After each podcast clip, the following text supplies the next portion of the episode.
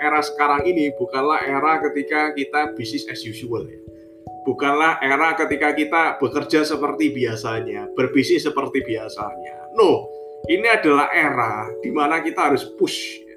Kita harus push. Orang-orang sudah punya moto ya. Orang-orang di bisnis konvensional udah punya moto. Saya kerjanya dua sampai tiga kali lebih keras. Saya kerjanya dua sampai tiga kali lebih lama.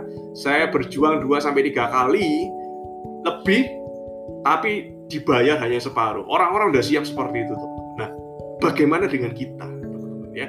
Bagaimana dengan kita?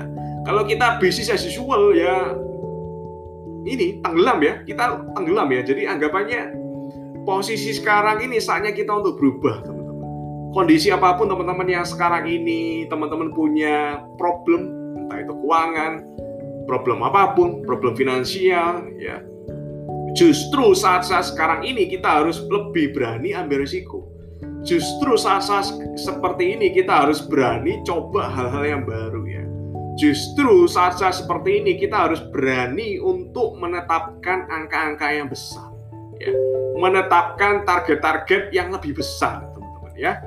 Jadi kalau dulu mungkin kita merasa bersantai-santai, Belanda masih jauh ya, negara api masih jauh ya, tapi sekarang udah di depan mata kita, teman-teman ya. Jadi kerjanya kita harus ekspres, nangkep peluang juga ekspres, jangan mikir terlalu banyak juga ya.